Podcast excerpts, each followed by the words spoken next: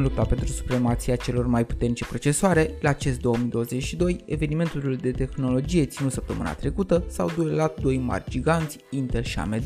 Hello, and thank you for joining us today for our first product premiere of 2022. Today, I'm proud to launch our AMD Ryzen 6000 series mobile processors. Ca să fim gentlemen, am dat primul cuvânt directoarei AMD, Lisa Su, care a prezentat cele mai noi generații Ryzen și Radeon. Seria de procesoare Ryzen 6000 este dedicată mobilității și este bazată pe arhitectura Zen 3 Plus, cu o tehnologie de producție bazată pe 6 nanometri. Promite posibilități de a face un laptop să ruleze eficient până la 24 de ore, iar cel mai puternic din seria sa, Ryzen 9 6980HX, are 8 nuclee și va atinge o viteză maximă de 5 GHz. Mai mult decât atât, îmbunătățirea majoră a noilor procesoare vine pe partea grafică, unde s-a împrumutat o parte din arhitectura RDNA2 pe care se bazează fabricarea plăcilor grafice dedicate AMD Radeon pentru a face disponibile până la 12 nuclee părți de procesare grafică integrată. Noile procesoare mobile, comparate cu seria anterioară Ryzen 5000, oferă de două ori mai multă performanță în jocuri, editări video și foto sau render 3D.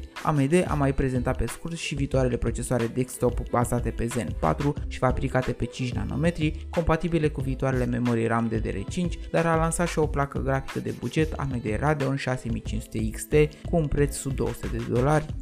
Welcome to Intel's CES press conference, and today we're going to expand the 12th gen family further.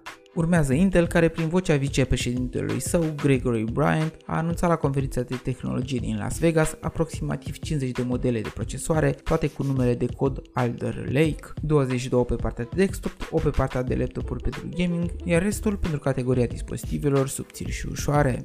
Deși pentru producția procesoarelor sale, Intel încă folosește tehnologia superfin pe 10 nanometri, aceștia au reușit să facă generația 12 de procesoare mobile cu puteri de până la 5 GHz și să înghesuie în cel mai de top procesor al seriei i9 12900HK, 14 nuclee împărțite în 8 pentru performanță și 6 mai economice.